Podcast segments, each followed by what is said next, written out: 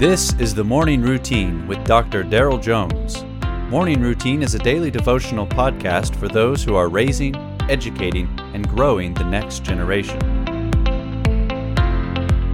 Good morning, and let me be the first to wish you a very happy October 24th. Reading this morning from Genesis chapter 4, verses 6 through 8. Abel brought of the firstborn of his flock and of their fat portions. And the Lord had regard for Abel and for his offering. But for Cain and for his offering, the Lord had no regard. So Cain was very angry, and his face fell. The Lord said to Cain, Why are you angry, and why has your face fallen? If you do well, will you not be accepted? And if you do not do well, sin is crouching at the door its desire is contrary to you, but you must rule over it.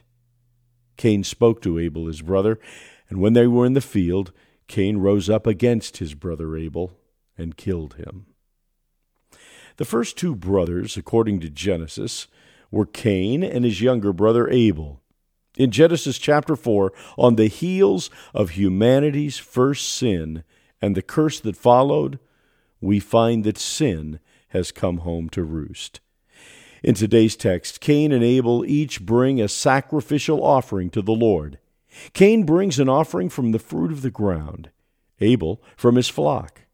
God has regard for Abel's offering, but not for Cain's. The account offers no clear explanation why. However, as a result of God's disregard for his offering, Cain's face fell. The Lord asked Cain, Why is he angry? before warning him that he is dangerously close to sin. In fact, sin is depicted as something active, something that crouches and has desire. The word crouching is used elsewhere of animals at rest. One commentator said of the phrase, sin is crouching, this pictures sin temporarily at bay and subject to its master, but coming alive when stirred. The Lord recognized a problem in Cain's attitude that, if not addressed, would lead to sin, to Cain losing control and being mastered by sin. Of course, we read the end of the story. Cain kills his brother Abel in a field.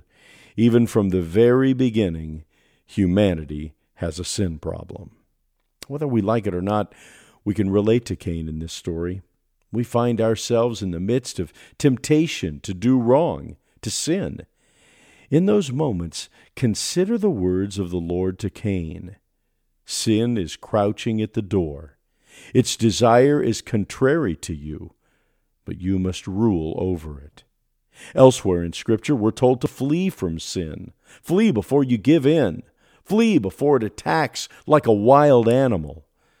But there's a development to this story of sin as you read the Bible. To use the language of the Apostle Paul in the New Testament, we have died with Christ and are therefore freed from sin.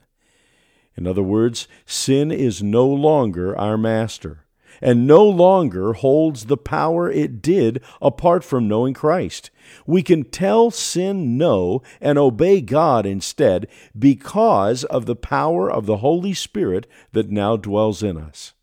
May you be victorious today as you walk in the strength of the Lord. You have been listening to the Morning Routine brought to you by the Herzog Foundation and hosted by its president, Dr. Daryl Jones.